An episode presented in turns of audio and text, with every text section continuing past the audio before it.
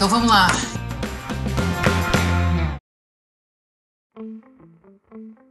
Olá, seja bem-vinda e bem-vindo ao Curitibas Plurais em Roda.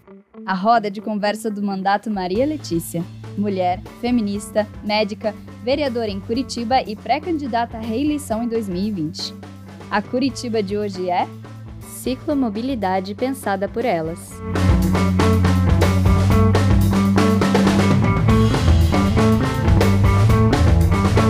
Oi, gente, boa noite. Quem nos acompanha aqui pelo Insta, pelo Facebook, pelo YouTube. Eu sou a Maria Letícia, me apresento, sou médica e estou vereadora na cidade de Curitiba. Hoje a gente vai conversar sobre Curitibas plurais em roda, é o, é o termo que a gente escolheu para essa nossa reunião. É uma grande, uma grande roda de conversa, na verdade, entre três mulheres maravilhosas. E eu vou pedir, portanto, que elas uh, se apresentem. Eu já me apresentei e eu convido, uh, eu vou chamar uma por uma, para ficar por ordem assim. O tema da nossa roda de conversa é a ciclomobilidade pensada por elas. Por isso estou com três mulheres incríveis aqui. Eu convido a Flávia a se apresentar, Flávia. Olá para todo mundo, eu sou a Flávia Pereira, sou bailarina, tenho alguns empreendimentos com comida vegana, com aulas particulares de dança e eu sou ciclista há cinco anos, com meio de transporte para tudo. Valeu, Flávia. Patrícia Valverde. Olá, eu acho que é isso que a gente tem em comum, o movimento do nosso corpo, né, Flávia? Então, eu sou é, eu sou cicloativista, sou mãe, também tenho uma passagem pelas artes, já fiz teatro, e essa é uma coisa nova que eu estou trazendo aqui. Eu acho que eu nunca trago essa história. Também é, sou sócia do Fernando Rosenbaum na Bicicletaria Cultural e agora sou coordenadora da Ciclo Iguaçu, Associação dos Ciclistas do Alto Iguaçu. Então, estamos aí transitando entre arte, entre cultura, corpo, a cidade e a bicicleta. Valeu, Tissa. Viviane. Deixa eu ligar aqui meu microfone. Boa noite a todos e a todas, né? Dizem que no português não é bacana se falar todos e todas, mas eu gosto de falar todos e todas. e as, as mulheres que estão aqui, que estão, que eu vou poder ter a honra de conversar e trocar essas ideias. O tema é muito, muito bonito, porque o nosso olhar é um olhar tão diferente dos homens, por exemplo, né? E eu não, eu sempre gosto de falar, não é uma conversa machista, mas ao mesmo tempo é um olhar muito diferente que a gente tem, principalmente da cidade, quem utiliza a bicicleta. Então, eu sou a Viviane, sou professora, tenho 42 anos, é, sou ciclista há mais ou menos 15 anos, e desde 2011, 2012, utilizo a bicicleta também como meio de transporte, além do, do, do, do cicloturismo. E desde 2011 que me despertou essa vontade de querer entender um pouco como, como era o cicloativismo, como era esse olhar, porque até então eu achava que eu não tinha nada a ver com política nem com cicloativismo. E depois eu me dei conta que a gente tem tudo a ver, né? E o maior prazer do mundo poder falar com vocês aqui sobre bicicleta, sobre mulheres, sobre cidade.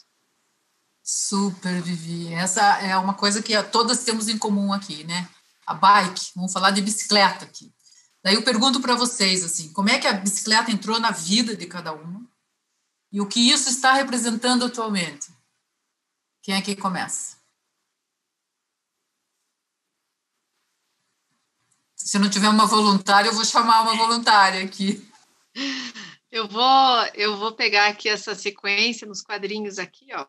Tá. Eu estou aqui numa sequência. Eu posso começar porque eu fiquei com essa vontade de ter uma conversa gostosa, solta com vocês todas, com a Flávia, com a Vivi, com você, Maria Letícia. E aí eu queria contar dessa dessa perspectiva bastante doméstica, assim, que que a bicicleta tem, porque primeiro eu não, eu não diria que esse foi meu primeiro encontro com a bicicleta, porque a gente tem na infância, né? A nossas, uma das primeiras conquistas é conseguir o equilíbrio na bicicleta. E eu acho que na nossa época, pelo menos eu não, não experimentei o que, que era ter aquela uh, que a gente vê hoje mais popularizada, que é a bicicleta de equilíbrio, aquelas bicicletinhas que vão assim de uma criança até depende do tamanho, mas lá um ano e meio, quase dois anos, até uns quatro anos assim, a, a criança ela pedala, mas assim não, ela, enco ela encontra o equilíbrio colocando o pé no chão, não tendo é, rodinha, não precisando de pedal nem nada, por isso que é a bicicleta de equilíbrio. E eu falo isso porque as minhas filhas tiveram isso, né? Então eu vi a transição delas para uma bicicletinha para uma bicicletona com rodas e pedal e corrente e tal, uma transição muito mais tranquila. E eu não tive isso. Então as histórias que eu tenho é de, de ter ralado o joelho, de ter ralado é, todo um lado num muro chapiscado e até em conseguir encontrar esse equilíbrio nessa primeira fase.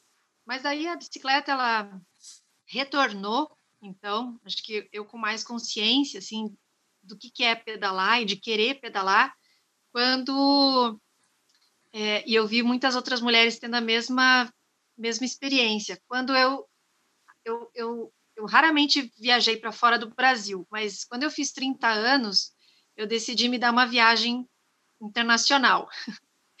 e aí Nessa viagem internacional, eu fui para a Inglaterra visitar uma amiga minha. E aí, quando eu cheguei lá, e eu fui para passar uma semana só, de fato, assim, uma loucura, tipo, de dinheiro e tal, mas era uma coisa que eu queria me dar.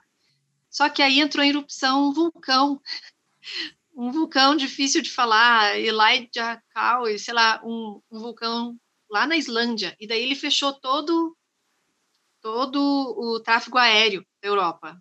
Então não tinha mais como voltar. E aí eu fiquei um mês lá, na Inglaterra, na casa de uma amiga, é, o que era uma semana super eufórica para conhecer as coisas, começou a ser uma semana que eu já não sabia mais se eu estava esperando sair ou se eu estava curtindo aquele extra. E aí, nesse tempo, nesse um mês e pouco que eu fiquei lá, eu perdi o aniversário da minha filha de dois anos. Então, assim, eu estava super melancólica. E aí, talvez por isso, eu percebi muito, se destacou muito na cidade de Londres, né, que não é uma cidade pacata. É, muitos pais, muitas, é, muitas crianças pedalando com seus pais na bicicleta, mas muito mesmo, assim. Dava para, na minha frente, assim, eu lembro de eu ficar tomando café num lugar e passar vários pais com criança na, na cadeirinha. E aí, no meio da cidade, passando a canaleta dos ônibus. Então, assim, eu decidi que eu ia quando voltasse para Curitiba, pedalar e trazer essa experiência para a Sara, para minha primeira filha. E aí, e aí é, é, legal porque eu cheguei aqui com muita gana, muita vontade de, de ter uma bicicleta de novo, que era uma coisa que de tantas viagens que eu fiz, morei no Rio de Janeiro, morei em São Paulo, daí voltei para Curitiba, eu já não tinha mais uma bicicleta me acompanhando. Mas aí eu com essa vontade de ter uma bicicleta, só que completamente zerada de dinheiro, porque gastei tudo lá, porque eu fiquei no tempo extra lá na Inglaterra. É, tive que administrar essa vontade, mas logo em seguida conheci o Fernando Rosenbaum numa exposição. Eu era produtora dessa exposição e ele me apresentou todo o cenário do cicloativismo em Curitiba, me mostrou a história desse grupo, que é um grupo de artistas, que é o Interlux, na época, o Interlux, que atuava na cidade fazendo intervenções urbanas, fazendo provocações, bicicletadas, eventos e tal, e sempre inserindo a bicicleta, sempre tendo a bicicleta como um, um assunto comum entre eles. E aí, conhecendo ele, conversando, ele falou: Não, eu te empresto uma bicicleta. Você vai ter uma bicicleta, então, para você andar com essa filha. Aí apaixonou e... disso, não? Ah, então que fofo, né? Hoje eu tenho a Chloe com o Fernando, Fernando Rosenbaum, tem a Secretaria Cultural. Mas a bicicleta é essa estrutura, assim, é, é muito é, especial mesmo. Bicicleta uh, fazendo famílias, né? Interessante, enquanto você contava, todo mundo, em um certo momento, na, no início, na infância, tem contato com bike, né? Aprende a pedalar, ou, de alguma forma a gente fica pertinho de bicicleta.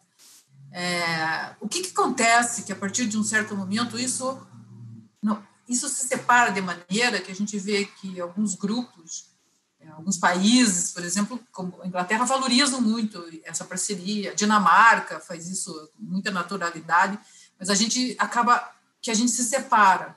Eu pergunto para as uhum. minhas duas outras convidadas aqui, como é que vocês veem a bicicleta na vida? Como é que surgiu a bicicleta na vida de vocês? Como é que vocês veem hoje? Como é que Como é que está essa, essa questão da bicicleta? Bom, é, eu também tenho essa questão da infância. Eu saí pedalar com meu pai quando criança, só que a gente só tinha uma bicicleta e outra bicicleta era emprestada de um vizinho. E eu tenho um irmão mais velho, então era todo um rolê de ele sair com meu irmão primeiro, daí ele voltava e daí saía comigo na sequência, assim, para todo mundo conseguir fazer esse pedal de domingo. E aí, um pouco mais velha, é, todas as crianças do prédio onde eu morava, nós éramos sócios do mesmo clube de parque aquático, assim, e todo mundo tinha sua bicicletinha, então a gente ia de, de galera, assim, duas pessoas em cada bicicleta, duas crianças, adolescentes, e todo mundo fazia esse rolê todo mundo junto e voltava. E aí, com o tempo, acho que meu pai vendeu essa bicicleta não me lembro bem o que foi acontecendo na época, assim, a gente teve alguns momentos bem de baixa na nossa família, assim, de questões financeiras. E quando eu estava já na faculdade, ele comprou uma nova bicicleta. Eu ainda não utilizava ela, só que eu estava tendo muitos gastos com transporte, de pegar ônibus, que eu morava no Portão, estava no Cabral e eu dava aula no Hour, então, tipo, para mim estava gerando muito gasto além do que eu gostaria. Eu comecei a ver pessoas da faculdade que moravam perto de mim que iam de bike, que faziam tudo de bike. E eu comecei a pensar, hum, talvez seja uma, uma coisa aí. E eu fui aos poucos, fui primeiro indo para essa escola do Aura, onde eu trabalhava, porque era mais perto, para me acostumando a, na rotina. E aí depois eu testei para ir para a faculdade, eu vi que demorava exatamente o mesmo tempo que o ônibus, então parou de fazer sentido eu ficar gastando com o ônibus, sendo que eu podia ir com a bicicleta que eu já tinha em casa. E aí, passando o tempo, já estava formada, comecei a trabalhar numa balada como bailarina. E a volta era sempre de táxi, então que não tinha esses outros meios de transporte, né, tipo Uber, essas coisas que são mais baratas. Então, às vezes não compensava tanto o valor do cachê, mais o táxi que eu tinha que pagar. E, e às vezes eu via uma galera assim, de madrugada, eu comecei a ter uma vontade até um dia que eu fui contra a vontade dos meus pais, assim, foi uma briga em casa, inclusive, porque eles não queriam de jeito nenhum, por, por questões de segurança e tal, mas eu fui. A gente fez alguns acordos, mas não estava dando certo, aí eu resolvi comprar minha bicicleta, que é a que eu tenho usado até hoje, assim. E daí, desde que eu comprei essa nova, eu, realmente eu faço tudo de bike, assim, tanto que já é bem comum do, das pessoas que são próximas a mim. Você me perguntaria antes sobre algum lugar se eu já vou de bike, se eu não vou de bike, se acontece alguma coisa, sempre tem alguém com o carro maior para enfiar a bicicleta dentro, qualquer coisa, se chove muito forte. então foi mais ou menos isso. Então, no meu caso, essa separação é, foi por uma questão social mesmo da nossa família, assim, porque a gente só tinha uma bicicleta, teve uma questão financeira, precisou vender algumas coisas e a bicicleta acabou indo nesse lugar, assim, nesse caminho. E você, Vi? Ah, é tão gostoso ouvir essas histórias, né? Eu fico Super. viajando porque eu fico pensando, cada uma com o seu motivo, com as suas vontades, com os seus medos, né? Porque a minha situação foi muito parecida com a da Tissa, né? Quando eu fui para a Alemanha, lá nos idos de 2010, mas eu estou aqui pensando também, por que que até 2010, 2011 ou eu, ou a Tissa, ou, ou, a nossa colega que falou, por que, que a gente não pedalava? O que, que faltava a gente olhar e ver, talvez, representatividade para dar aquele clique e falar: nossa, mas olha, ela vai de bicicleta para o trabalho, a fulana vai, ciclano vai. O que, que faltava para a gente, né? Que a gente não conseguia enxergar. E, e aí, às vezes, a gente precisa olhar alguém ou observar uma situação em que você consiga encaixar essa vontade que você tem. Porque essa vontade da liberdade, de trocar o carro, de economizar, que é o né, que ela acabou de contar a história, de carregar a filha, ou que eu pudesse ir para o meu trabalho de bicicleta e me dar independência, já que eu não dirijo, né, cada uma com o seu motivo, mas com essa vontade de ser independente, por quê? O que, que despertou na gente? Por que, que no momento a gente abandona e depois a gente conseguiu resgatar isso? Porque no Brasil a gente tem esse histórico de que a bicicleta é para criança. Aquela uhum. frase, não esqueça a minha calói, fica no imaginário de todo mundo quando você é pequeno. O não esqueça minha calói não, não passava um adulto pedalando. Não passava uma mulher pedalando com uma criança na cadeirinha. Não passava uma jovem, uma bailarina indo fazer um show ou trabalhar à noite. Então você não se encontra nisso. Você se encontra quando é criança. E aí você cresce e você acha que a bicicleta é, é só quando é criança. E que bom que existem pessoas que né, trouxeram isso para a gente num formato diferente, que pudesse mostrar que você é adulta, mulher, é, não importa o horário, e que você pode fazer isso. A gente tem limitações, a gente tem problemas de infraestrutura, de segurança, que a gente vai, possivelmente vai ter que falar sobre isso aqui, mas é, eu fico pensando que a alegria que a gente pôde em determinados momentos da nossa vida descobrir a bicicleta como adulta, mais madura, sabendo até se comportar no trânsito, sabendo se pôr no trânsito, se colocar no trânsito, sabendo as regras de trânsito. E fico feliz de ouvir essas histórias, porque eu acho que essas histórias inspiram mais mulheres a olhar isso e ver a Tissa com a filha na cadeirinha, a, a ela que vai trabalhar e, e diz: Olha, estou indo trabalhar, estou indo dançar, estou indo fazer uma apresentação, estou indo de bicicleta. Ela adaptou toda a vida dela, ela arruma um carro. Eu também às vezes faço isso. Teu carro é grande, leva a minha bike. Dependendo do lugar, se não for amigo da bicicleta, eu não vou. Ela também possivelmente faz isso. Eu não vou. Se for para deixar a minha bike amarrada num poste, eu não vou porque custa dinheiro. É, é possível, é possível. E essas histórias eu acho que só inspiram a gente, só traz assim mais do tipo, não sou só eu que sou louca.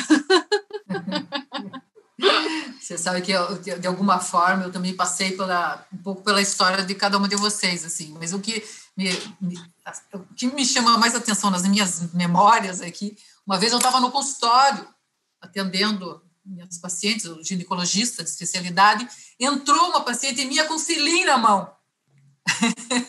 eu falei, mas que coisa mais estranha, ela entrou com um cilindro na mão, e daí eu não aguentei, né? Eu perguntei para ela, escute, é, você deixou a bike onde?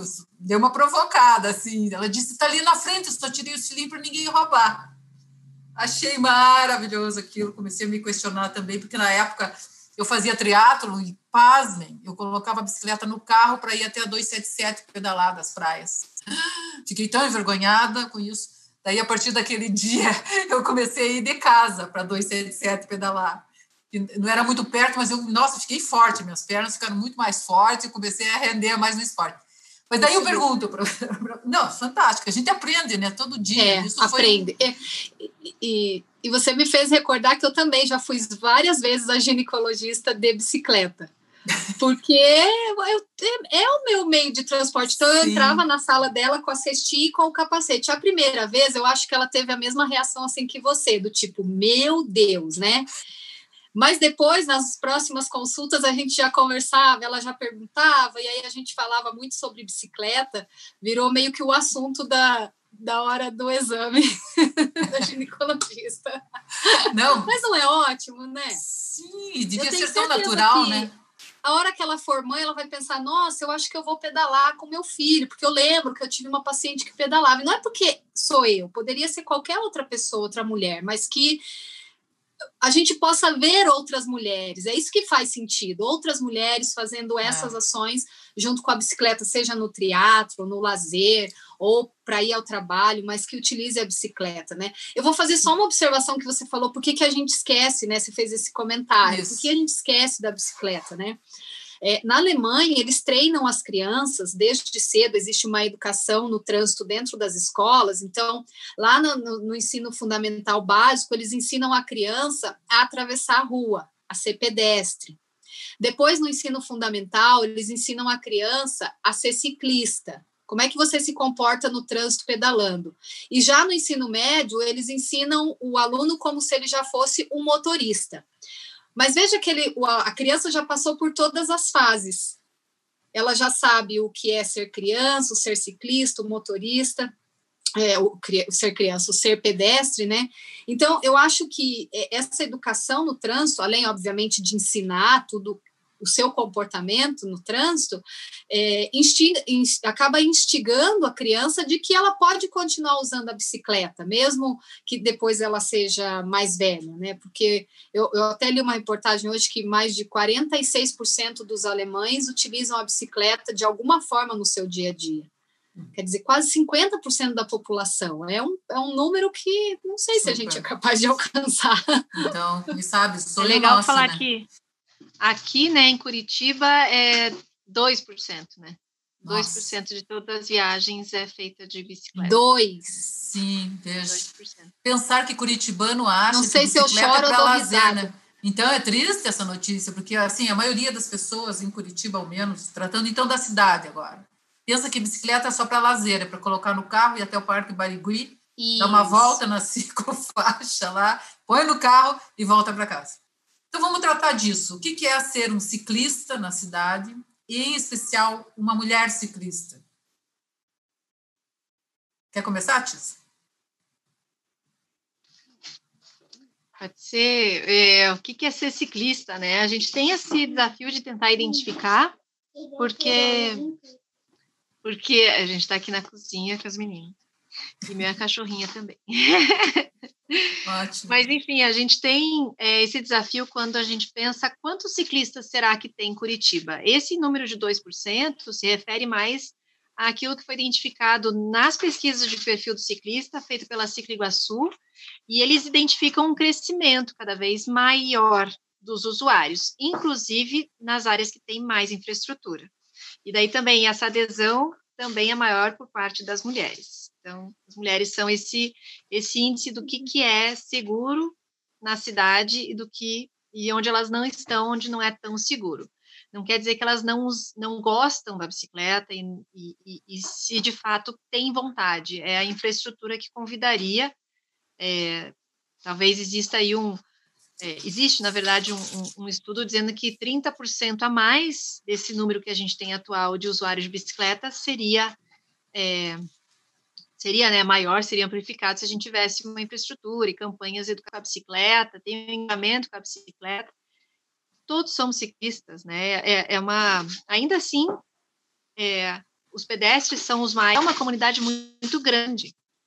E a gente está falando de um Vamos sair um pouco de Curitiba, Brasilzão é, é, é, é continental, então a gente está falando aí de uma capacidade muito grande de, de, de fato, identificar quem são os ciclistas, né?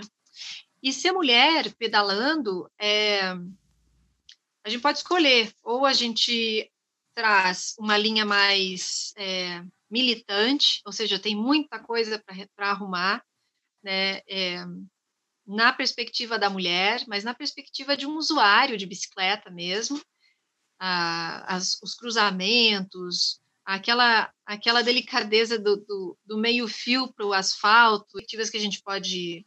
Existe uma série de questões quando a gente escolhe uma perspectiva, que é essa de ainda ver o quanto ainda precisa ser feito, e tem a condição de você identificar o que, que é pedalar para você pelo, pela tua motivação, né? O que, que te mobiliza a, a resposta do seu corpo físico, se você for uma pessoa esportiva, se você for uma pessoa saudável. Não, o corpo está completamente preparado para essa extensão que é a bicicleta. A gente não está falando de uma academia, de performance, existem estágios né, de como pedalar. Mas como, como a bicicleta realmente faz uma, uma extensão natural, ela amplifica muito mais a nossa, a nossa, a nossa capacidade de deslocamento. E eu vejo isso. É, eu vejo também, tem um vídeo uma vez que me perguntaram e realmente se revelou assim para mim no vídeo. E em relação aos carros, inclusive, e a tua relação com a cidade, você consegue observar o asfalto, enfim, você se relaciona com a cidade de uma forma muito mais aproximada. E certa insegurança como mulheres, pedestres, mulheres na cidade como um todo, quando a gente está de bike, a gente chega antes de ser pedestre, para a gente tentar identificar o que, que é ser ciclista e ser ciclista mulher. E aí a gente pode optar, porque tem vários lados e várias coisas ainda para ser levantada. Né? Como a, a Vivi falou, é um olhar diferente ainda que a gente está que a gente tem e que inclusive a gente está desenvolvendo, porque muito tempo a gente teve que se adaptar. Então, se adaptar ao ritmo e à estrutura, enfim. Né, se nós tivéssemos melhor infraestrutura e considerou algumas questões em relação à mulher, o tempo de exposição, agora, etc. Eu queria até saber da Flávia. A Flávia fez uma pesquisa sobre essa questão de assédio via. Eu vou responder outra pergunta antes, porque tem a ver com a, por que, que eu fui fazer. Tá. Sim. Vamos lá. É, foi algum, algum feriado desse aí que meu pneu estava meio esquisito, então eu resolvi tipo, pegar minhas ferramentinhas e abrir toda a bicicleta para ver o que estava acontecendo. Essa lacuna de não ter bike em casa e tudo mais, mas sempre quando teve, eu tinha uma, uma relação muito próxima com meu pai na hora de fazer a manutenção dessa bicicleta. Então eu, eu aprendi muita coisa com ele sobre isso. E eu parei para refletir nas minhas amigas que andam de bike de vez em quando, que não se arriscam mais por, por questão de medo, principalmente é, de segurança de serem mulheres na rua, principalmente, assim, sozinhas. E sobre criança, eu gosto muito de pedalar de madrugada, tipo, eu saio às vezes duas horas da manhã de casa para pedalar, uma hora assim e tal. Eu, eu, gosto mais dessa coisa da noite, então são coisas que os, meus amigos e amigas, eles sempre falam que ficam meio impressionados, meio preocupados de eu fazer essa coisa com tanta frequência assim. E aí eu fiquei algumas perguntas no Instagram, se a pessoa andava de bicicleta, se ela andava, se era tipo todo dia ou se era só tipo de lazer, é, se era homem, se era mulher, se sofria assédio ou não. E a maioria foi exatamente isso, que andava só mais por lazer, de vez em quando, e percursos curtos, não se arriscava a ir muito longe, pela essa questão de achar que tem que ter um condicionamento físico muito avançado. É, a questão de de andar em grupos também, as pessoas elas falaram que elas sentem falta de ter mais companhias com elas, assim, nessas, nessas, nesses trajetos da bicicleta. E sobre a questão do assédio, foi unânime. Todas as pessoas que responderam aqui já foram assediadas enquanto pedalavam, enquanto, enquanto a bicicleta, em que o, a bicicleta foi usada como motivo pro, pro assédio, né? Foi, no assédio foi usada a bicicleta, o fato da mulher estar pedalando, foi unânime a resposta das mulheres, assim, e de alguns homens é, de para refletir sobre isso, porque eles levantavam bandeiras sobre sair para pedalar mais, só que eles nunca tinham pensado na questão de que nós mulheres a gente ainda tem, tem medo do estupro para além de, de assalto, de qualquer outra coisa assim, quando a gente está sozinha na rua, né? Então foi mais ou menos isso que aconteceu. Que legal. Você sabe que essa história de sair de madrugada pedalando, meu filho e os amigos dele fizeram muitos anos isso. Eu sempre morri de vontade de ir junto e, e eles não me convidavam nunca. Mas, enfim, fica aqui, ó, quando você for, me chama, quero ir com você, de pedalar de madrugada. Deve ser um show esse negócio. De, imagina a rua toda para gente. O que, o que atrapalha a gente não é o carro durante o dia. É. É, eu sempre fiz isso assim, era mais final de semana, mas durante a pandemia que eu criei mais esse hábito, justamente porque não tem ninguém na rua e eu poder me sentir um pouco mais segura até em questão do Covid mesmo, assim. É, não, livre, né? Se sente livre, porque não tem carro para incomodar Exato. a gente. E liberta do risco do Covid também. E você, Vivi? Ai, gente, cada vez que essas mulheres falam, eu fico aqui viajando. Primeiro, as palavras da Tissa, porque eu acho que eu me encaixei um pouco em cada uma em cada uma do, cada um dos perfis aí que a Tissa disse, né, sobre ser ciclista e ser mulher. A gente tem muito mesmo que aprender, eu concordo, eu acho que a gente está é, esteja talvez até abrindo alguns caminhos que não existiam é, nesse, nessa forma de olhar a cidade. Está aí a prova da Tissa, que agora está na frente aí da Bicicletaria Cultural e da Ciclo Iguaçu, sendo mulher. É, a Ciclo Iguaçu representa muito para mim como, como inspiração do que, do que eu sou hoje como ciclista. A Ciclo Iguaçu representa para mim do que eu aprendi, do que você pode ser, além de ser mulher ciclista, você pode se engajar na política, que eu achava que não tinha nada a ver, e hoje eu acho que, que tem tudo a ver uma coisa com a outra.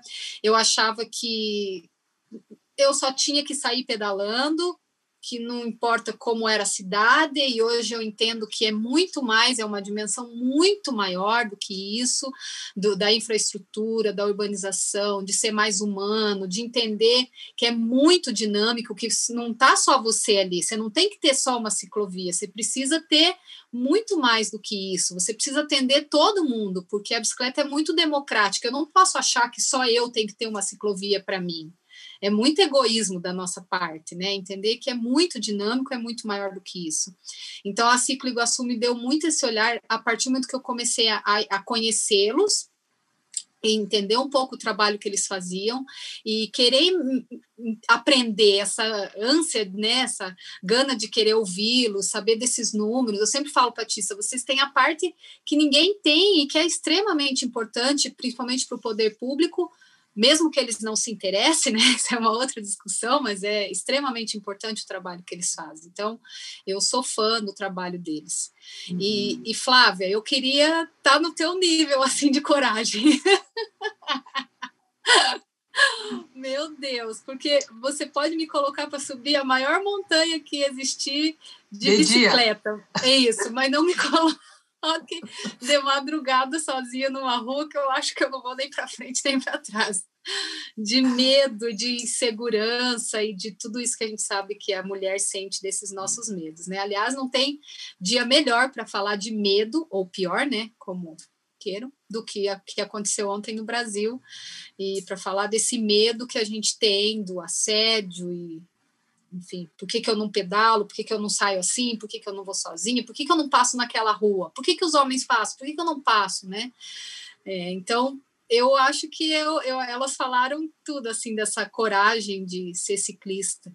E, e, tem o medo, né, mas também tem essa coisa do, de querer ir, de que, ah, eu vou, eu acho que eu posso, talvez escolher um horário, e esse medo, né, talvez é, essa coragem de, de fazer aquilo que você nunca fez com a bicicleta, isso é muito bacana, né? Nunca fui lá, nunca subi aquele morro, mas hoje eu vou. Nunca passei naquela rua, mas hoje acompanhada eu vou, né? Então, Flávia, parabéns, viu? Tô, tô aqui, sou a fã. Eu também, tô fã de todos mas, ó, vocês eu, aqui. Eu não, Infelizmente, se você me convidar, acho que eu não vou. Não sei se eu me Eu vou. eu vou. Tô escalada. Vamos lá, Flávia. Eu super topo. Vamos. Todas as. É, não, super. Eu, aliás, eu topo pedalar com todos vocês. Assim, para mim vai ser uma honra. Mas a gente estava falando, é, as nossas escolhas são todas políticas, né? Quando a gente escolhe a alimentação, é um ato político. Quando a gente escolhe a bike como meio de transporte, é um meio político e tal. E, e, super lembro aqui a questão da importância que a Tissa colocou da infraestrutura, de campanhas, etc. E outro dia, Tissa, você está aí? Girou a câmera aqui. tá aí. Outro dia é, eu vi a Ciclo Iguaçu fazendo, porque vocês fazem ciência, né? A Ciclo Iguaçu é, é um negócio que a Vivi já, já colocou, é, é um, um trabalho maravilhoso. Vocês fizeram uma pesquisa, Curitiba e Alto Iguaçu, fizeram, enfim. Conta pra gente como é que foi o resultado dessa pesquisa, que eu estou curiosíssima aqui. Então, é, Vivi, nossa, que especial ouvir isso de você, né? Que a Ciclo Iguaçu faz parte desse perfil que você é multiplicadora. E então, isso é muito, muito especial. E então, assim, o, a, a Ciclo Iguaçu, ela, ela trabalha com uma... Eu, eu lembrei dessa pesquisa que a Flávia fez, inclusive, eu queria só falar sobre essa questão de assédio, que é engraçado como a gente está falando de perspectiva e a gente fala e fala e fala, e realmente, Vivi, ontem foi um dia emblemático, né, para as mulheres e para quem, enfim, está sensível à causa de, de todos os reclames e necessidades urgentes do gênero, né, que a gente está falando. A gente não está falando só do feminino, a gente não está falando só das mulheres, a gente está falando de uma situação muito, muito grave, assim, e não pode ser naturalizada. E aí eu lembro que uma vez, Flávia, a gente estava é, num evento no Rio de Janeiro, e daí o pessoal estava, pessoal é, de Aracaju, estava expondo essas pesquisas feitas é, com mulheres que pedalavam, né? Qual é a condição para você pedalar e por que, que você não pedala ou o que, que faria você pedalar melhor? Então, todas falaram dessa questão de assédio. E aí eu estava na casa de um amigo no, no, Rio de Janeiro e eu fiquei com aquele número. Então, ele falou, 68% das mulheres não pedalam por causa de medo de assédio, assédio físico, esse assédio que é o que a gente está falando do estupro, a gente está falando de vias de agressões absurdas, né? É, e esse meu amigo ficou falando assim, mas eu não acredito. É medo. É, é, como é que vocês têm medo disso? Assim, é, não que ele achasse que era que esse não é digno de ter medo. Ele falou assim, meu Deus do céu, mas como que vocês têm medo? Ele não entendia o que é viver constantemente com essa ameaça. Ele não entendia.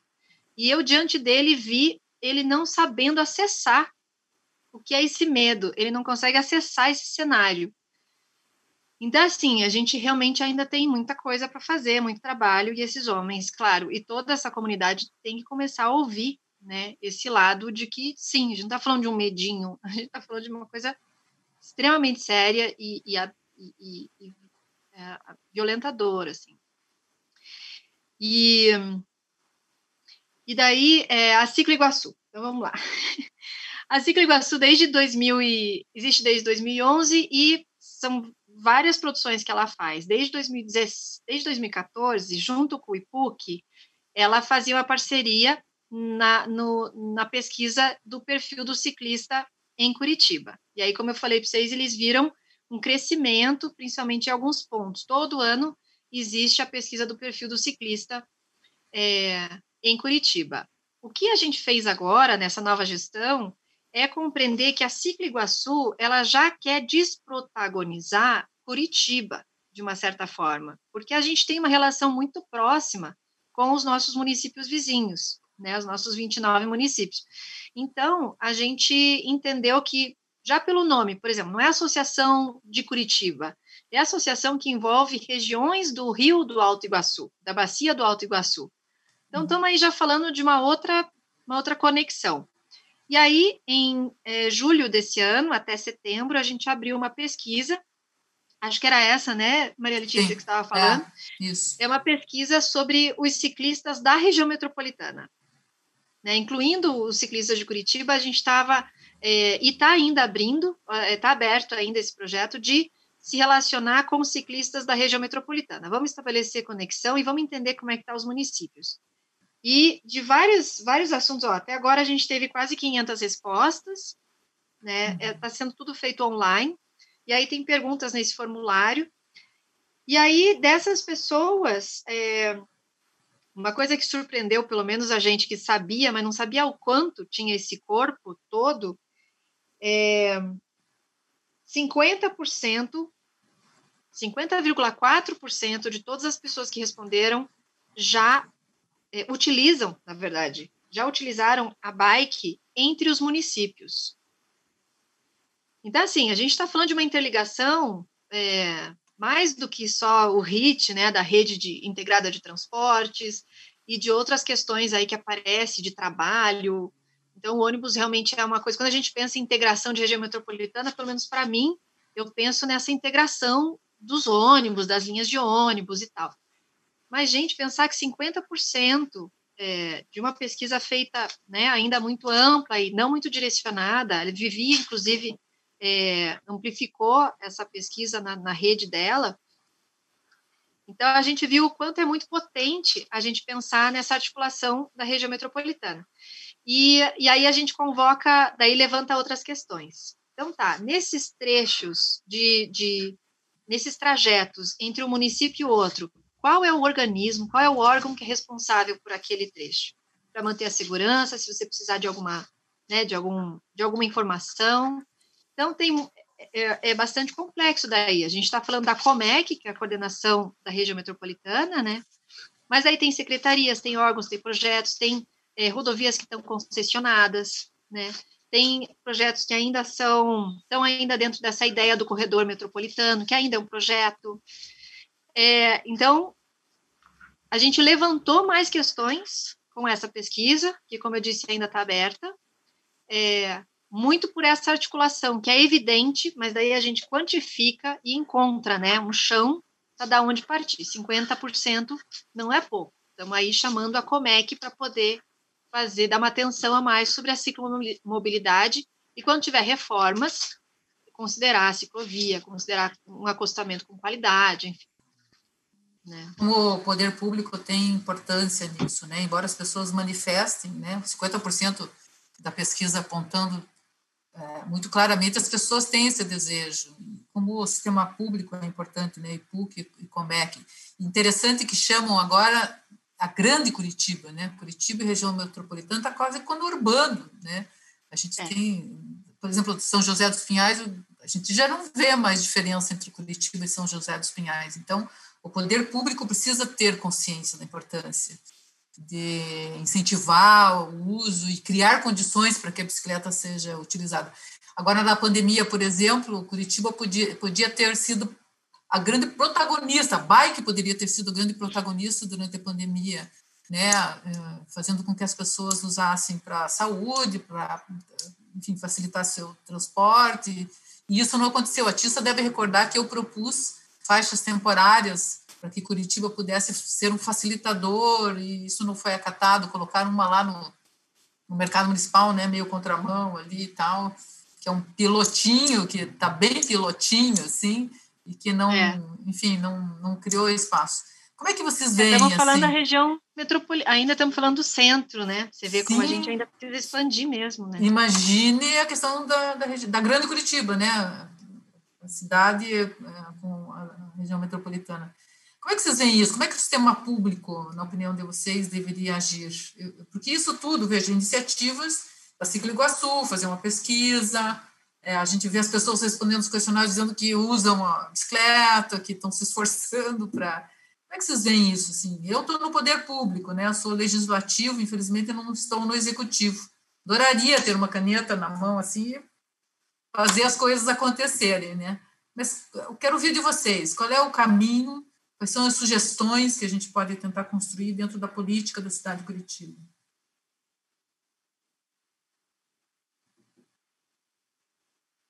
Olha, bom, para mim, o, o é agora eu moro no centro, né? Já tem alguns anos, assim, então realmente isso que a Patrícia falou é, é, faz muita diferença na hora de você pensar que tipo de pessoa que está andando de bicicleta e aonde ela está andando, né?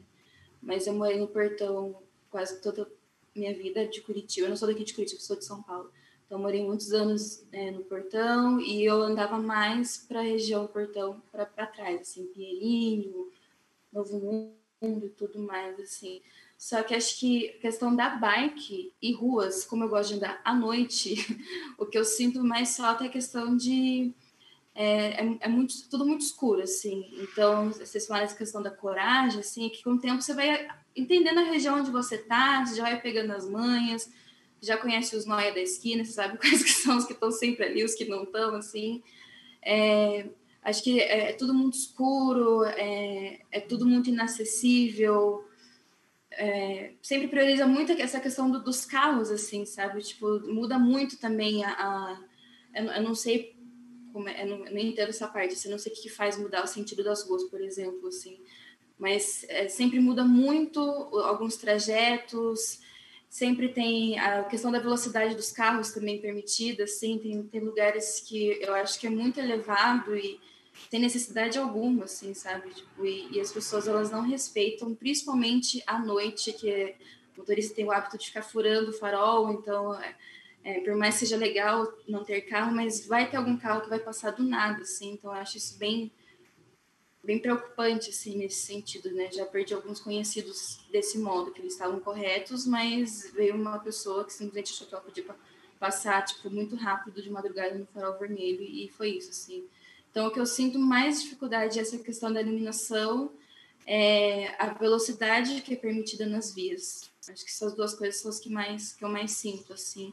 E também a questão de eu não sei, faz muito tempo que eu não pedalo mais para aquele lado assim, mas uh, é de não ter nem pelo menos a ciclovia compartilhada assim com, com, os pedestres assim sabe porque tem asfaltos que realmente você não se sente seguro de você passar porque tem caminhão que passa tirando fino em você sem necessidade alguma só para poder ser um babaca sabe eu para mim eu sinto mais isso Beleza. e aí Vivi Tissa as duas. Posso falar então? Eu, eu fico pensando sempre se a gente é, sempre teve prefeitos, governadores, enfim, é, políticos que, que fizeram, que não se preocupavam com essa parte da mobilidade de alguma forma, é, não tinha essa questão da bicicleta, ou ainda não era tão claro, alguns anos no Brasil, por que não fazer diferente agora, né? Ah, não, tudo bem, a infraestrutura da cidade não foi preparada para isso. A gente entende, a gente entende que o nosso histórico é muito triste de infraestrutura, de urbanização, não tem planejamento, as cidades vão crescendo, crescendo, e você mesmo falou da conurbação, e quando vê uma já está grudada na outra, sem nenhum tipo de planejamento. A gente sabe que tudo isso no Brasil existe e que foi muito forte a partir da década de 50 com o êxodo rural.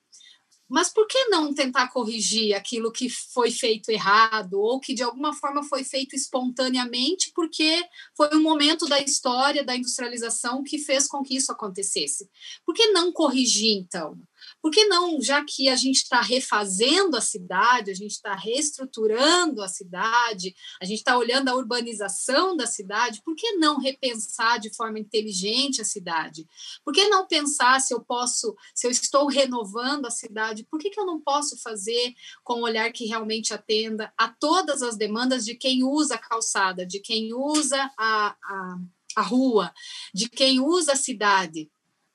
É isso que eu, eu fico pensando como cidadã. Não, tem, não vou nem falar como ciclista, vou falar como cidadã, como professora. Por que, que eu não posso pensar diferente, já que foi feito errado até agora? Já que foi feito de forma.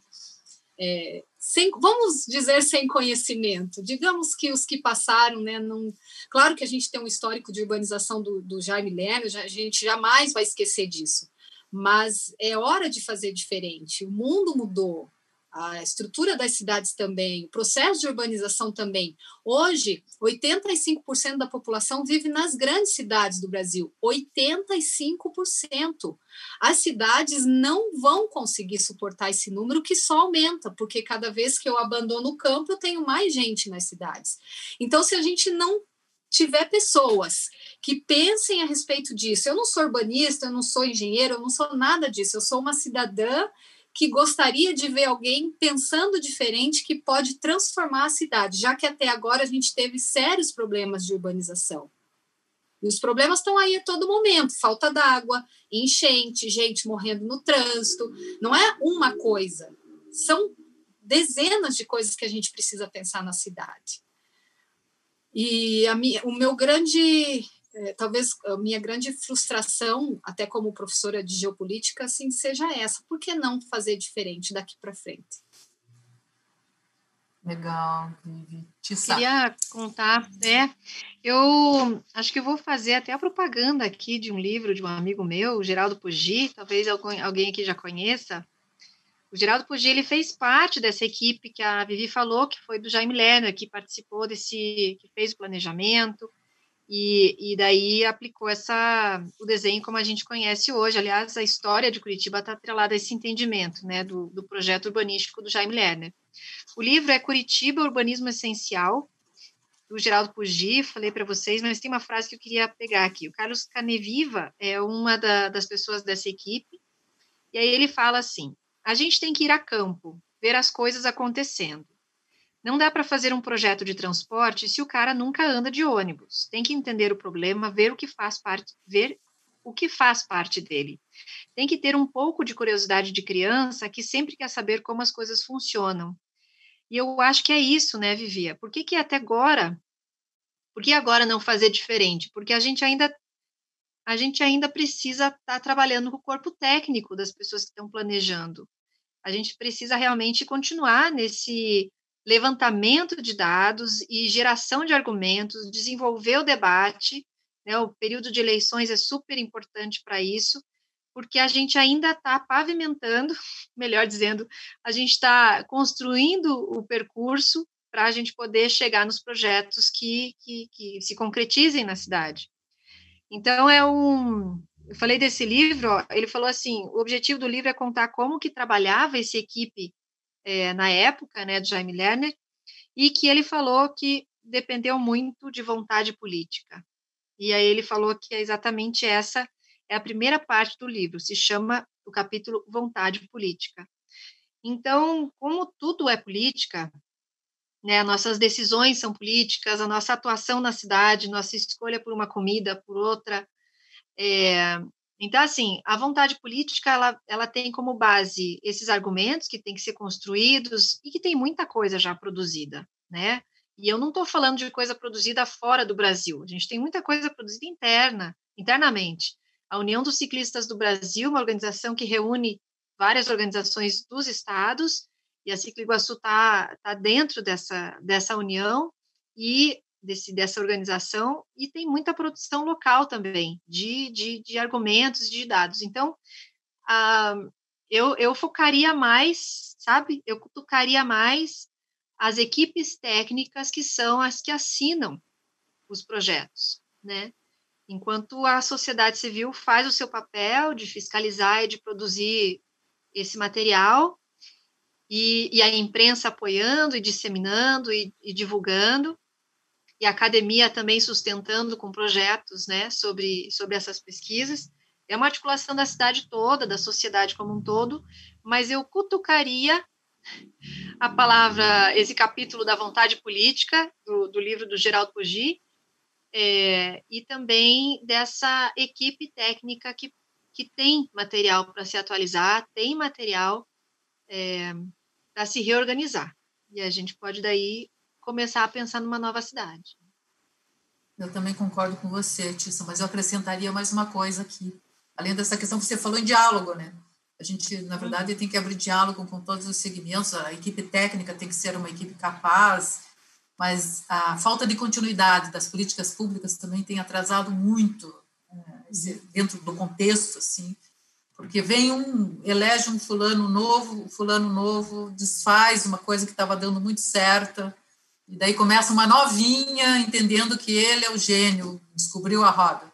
Então, é, essa é a minha crítica, sabe? Justamente por eu estar envolvido em política. Assim, a descontinuidade tem respondido por fila nos hospitais, macas nos, nos corredores, por acidentes de trânsito, mortes de ciclistas, e a gente tem que ser bastante severo nessa crítica, e eu tenho sido. Bom, vocês acreditam que são oito horas e quatro minutos, e, portanto, o tempo do nossa, da nossa reunião já acabou? Eu deixo aqui a consideração finais de vocês, por favor.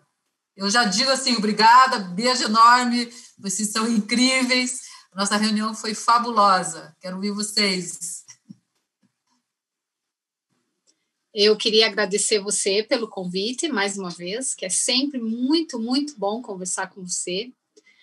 É, e agradecer as meninas, a Flávia e a Tissa, pela, pela troca, pela parceria, que é, é, é tão bom isso, né? É, que pena que veio a pandemia para a gente não poder, é, para gente que a gente pudesse fazer isso mais vezes presencialmente, como a gente vinha fazendo, né, Maria Letícia, em alguns encontros, né? A gente sempre estava fazendo alguma coisa que que pudesse nos levar bater um papo sobre vários assuntos que não era só bicicleta, né? E agradecer quem ficou aqui com a gente até agora, que é muito importante, porque sem essas pessoas a, a conversa talvez não fluiria tão, tão bem. Eu estou aqui trocando uma ideia também no Instagram, então eu queria agradecer vocês por ficarem aqui até agora ouvindo a gente e dizer que sempre que vocês quiserem, eu estou disponível para conversar, para bater papo. Estou lá na, nas minhas redes sociais, vou de bike salto alto, podem me procurar, estou sempre à disposição para essa troca que a gente está fazendo aqui. Maria Letícia, Flávia e Tissa, um beijo grande, um beijo a todos aqui, mais uma vez, obrigada.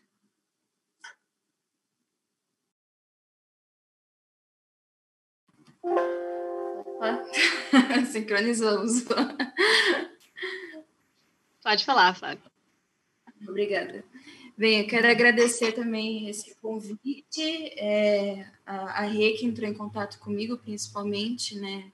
Eu tive todo um processo também de, de entendimento do que seria a minha participação nessa conversa, dado aqui apenas, não sendo apenas, né, mas apenas uma pessoa que anda de bike na cidade, assim, e foi muito bom ouvir outros pontos de vista, assim, principalmente pela. Eu tenho sete anos, né? Então, tipo, eu não sou mãe. eu, não tive essa experiência de, de ver o ciclismo fora do país, assim. Então, foi muito legal ter essa outra perspectiva, principalmente. É, eu, não, eu não consigo desvincular também da questão racial, né? Então, isso também é bem, bem legal de ver aqui hoje. E só, só colhi frutos bons nessa conversa.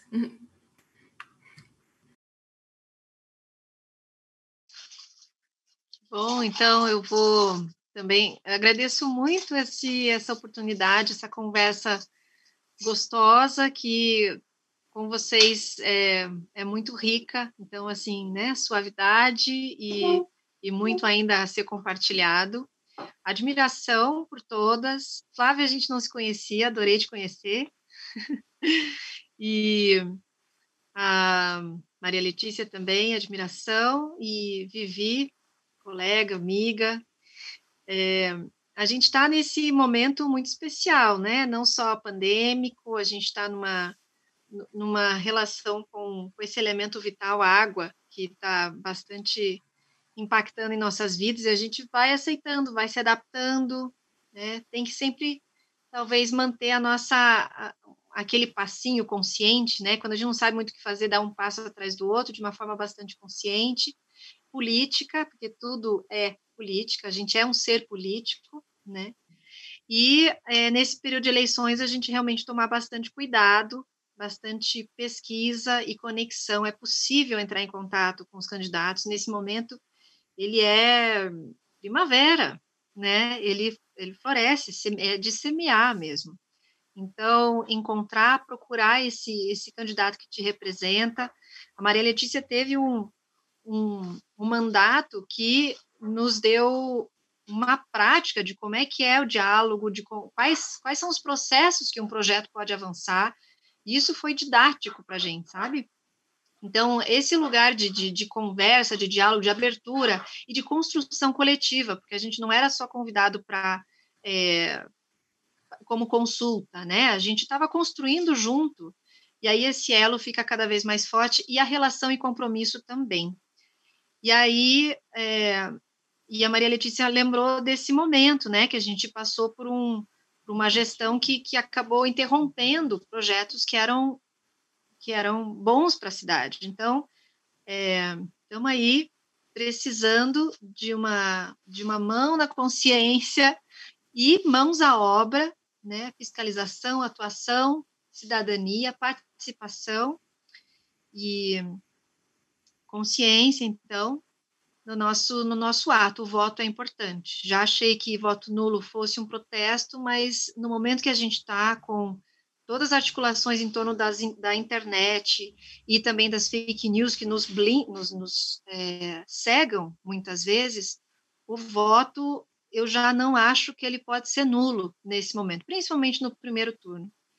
Então, né, se posicionem, pesquisem, vão atrás, conheçam os candidatos, é, porque assim, alguns valem a pena, porque são feitos por pessoas, né? São pessoas que estão se candidatando, que emergem da, da, da sociedade com algum plano, com alguma atuação, e a gente precisa reconhecer esse trabalho.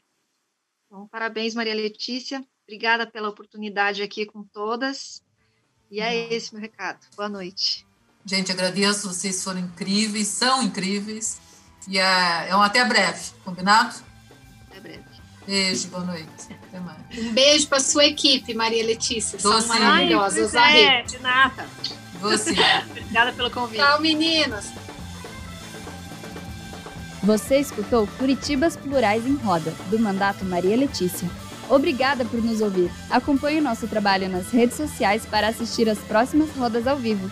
Lembrando que o nosso mandato está de portas abertas para todas e todos que quiserem contribuir.